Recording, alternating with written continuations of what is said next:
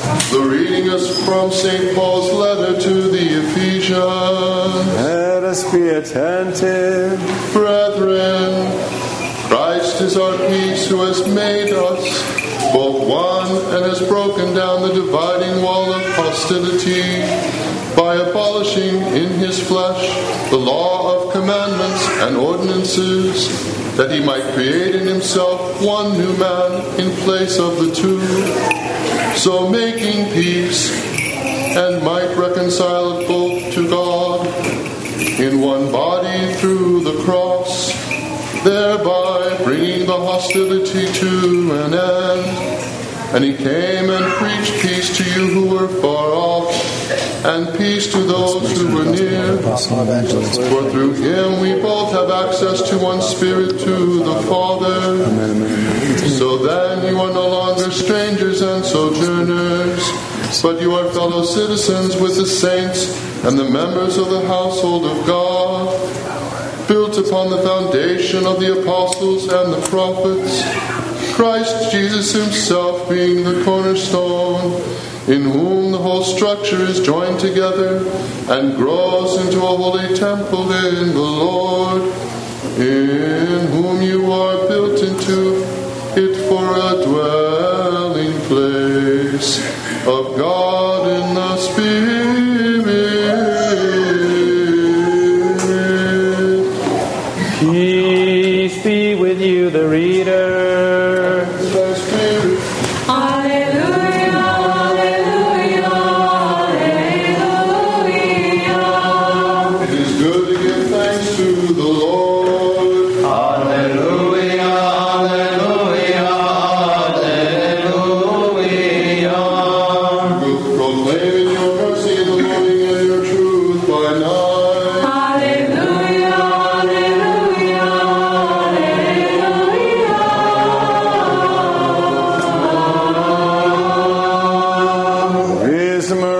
arise, let us hear the holy gospel. Peace be with all. and with your spirit. The reading is from the gospel according to St. Luke.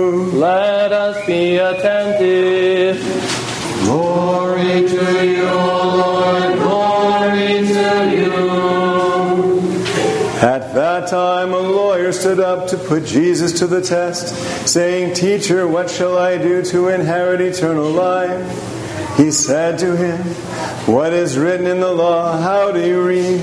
And he answered, You shall love the Lord your God with all your heart, with all your soul, with all your strength, and with all your mind, and your neighbor as yourself. And he said to him, You have answered right. Do this and you will live. But he, desiring to justify himself, said to Jesus, And who is my neighbor? Jesus replied, A man was going down from Jerusalem to Jericho, and he fell among robbers, who stripped him and beat him and departed, leaving him half dead. Now by chance a priest was going down that road, and when he saw him, he passed by on the other side. So likewise a Levite, when he came to the place and saw him, passed by on the other side. But a Samaritan, as he journeyed, came to where he was, and when he saw him, he had compassion, and went to him, and bound up his wounds, pouring on oil and wine. Then he set him on his own beast, and brought him to an inn, and took care of him. And the next day he took out two denarii, and gave them to the innkeeper, saying, Take care of him, and whatever more you spend, I will repay you when I come back. Which of these three do you think proved neighbor to the man who fell among the robbers? He said, The one who showed mercy on him. And Jesus said to him,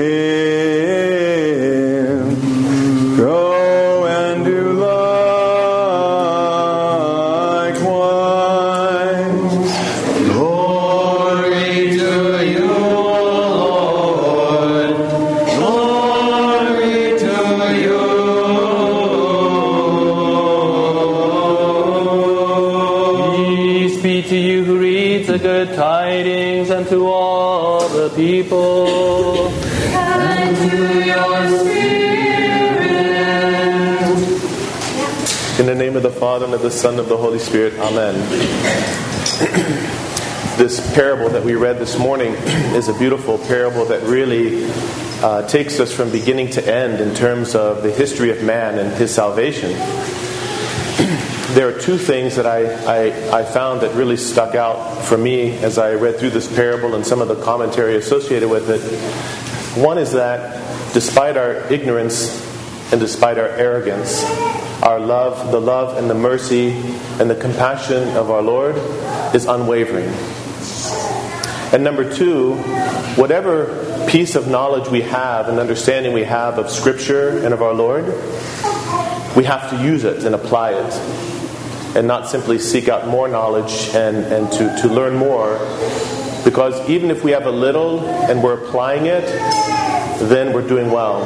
But if we attempt to gain more and more knowledge, but we're not applying it as we're learning it, then it doesn't do us any good. In fact, it makes us more liable, if you will, when we stand before our Lord Jesus Christ.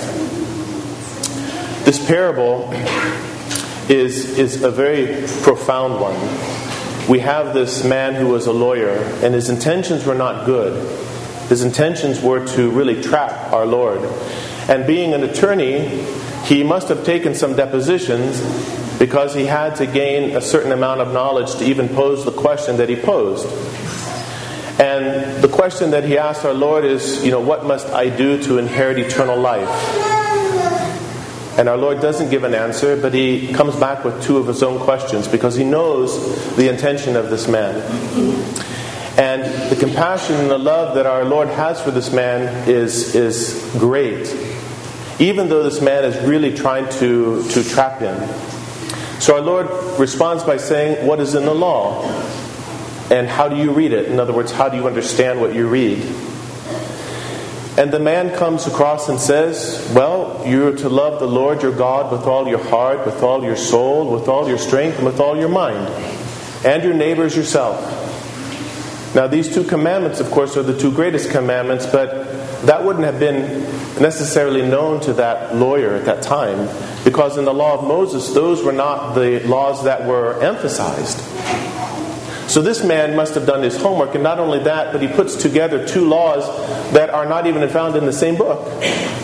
One is found in the book of Leviticus, and the other one is found in the book of Deuteronomy. So it shows that this man came prepared, that he had a case that he was going to try to, to, uh, to win over Christ. So the Lord has compassion on him. This is the first instance. And he says, This is right. So just go and do that. And, and it's interesting that the man doesn't walk away at that time. But the Lord said, You know enough now, based on what you just said, to have life. So just go live it in its fullest. Do that which you told me. But wanting to justify himself, and perhaps he was a little bit pierced in the heart from that comment. Wanting to justify himself, he says, Well, who's my neighbor? Now, that question alone shows that he doesn't understand part of the law. He would have known the answer to that. So, our Lord takes this opportunity to share this parable with him, and this is another example of his deep compassion and love for this man who's trying to trick him. And he said, There was a man, and the man represents Adam, who was going from Jerusalem down to Jericho, from paradise to the, uh, the, the filth of the earth. And as he was traveling, he fell among thieves, robbers. And these thieves represent demons who hate mankind because mankind is made in the image and likeness of God, and because he's been given everything. He fell among thieves and he was wounded badly. And a priest came along representing the law. And he just saw him from afar, but he kept going. And then a Levite came, and he actually went up to the man. The Levite represents the prophets. But neither the, neither the, the priest nor the Levite were able to offer him anything. And so it wasn't until a Samaritan, who was represented really by Jesus Christ, came and he did as the priest did. He saw him from afar. And he did as the Levite did. He went up to him. But then he did something different. Something where he has set the new criteria to be known as a child of God, and that is he had compassion. He had compassion on the man who was suffering. And he took care of his immediate needs by pouring on wine and oil and binding him up. And then he put him on his own beast and he took him to an inn.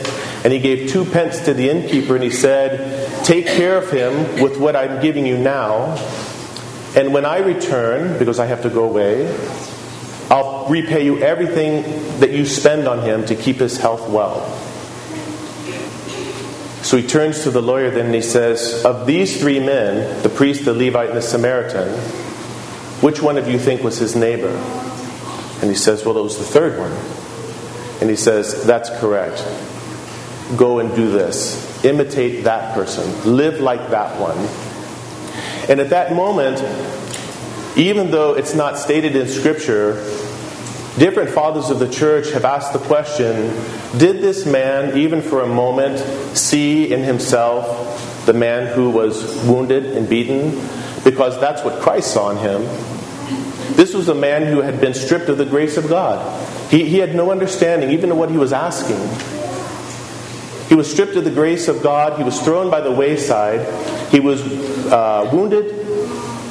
He was hurting. And the Samaritan, Jesus Christ, came as he was speaking this parable to him, and he was standing over him, and he was healing him at that moment. Just at the moment that the man was hearing even the words coming out of Jesus' mouth about the parable, he was being healed in the process. Our Lord was having the same compassion as the Samaritan in the story. He is the Samaritan. He is bending over this man, and he is offering him healing. And the man had some understanding of that. Whether or not he went to the end to receive complete healing, that is the church, we don't know. One thing we do know is that our Lord Jesus Christ is bending over every single one of us. He leans over and he tends to each and every one of our wounds that we have suffered in this life. And he does that because of his love and compassion for us, and that he desires our salvation. And he has left us two pence to use for our healing, his body and blood, until he comes again at the second coming to take us with himself. And we're not simply to have Jesus bending over us, we are to have Christ dwelling richly within our hearts so that he is not externally over us, but he is internally residing within us. So as we look at this parable and we look at this lawyer and we see how he was brought to the truth, because really to love your neighbor is to love Christ. Because when we love Christ truly with all of our heart and our soul and our strength and our mind, then we will love all people. We will love all people. He says, if the love of the world is in you, then the love of the Father is not. But if the love of the Father is in you, you won't even have a love for the world. If you have that love for God, then love for all people will be strong, even for your enemies. And that is the difficult one. But if we desire to follow our Lord who says to love our enemies, then we must love him first. And we must see him as that healer, as that Samaritan who bends over us but who desires to be within us. And this is, this is, our, this is our job is to have Christ dwelling richly within us. So let's take this parable and see how it then applies to our own life. Where are we not allowing, and how are we not allowing Christ to dwell richly within us? We have a tremendous amount of knowledge of our faith, even of Scripture. And everybody here sitting, including myself, has a different level of understanding, let's say, of Scripture. But everybody knows something about Scripture. You know something about the faith. Whatever you know about those two things, live them. Don't look to learn more and to know more in order to speak more.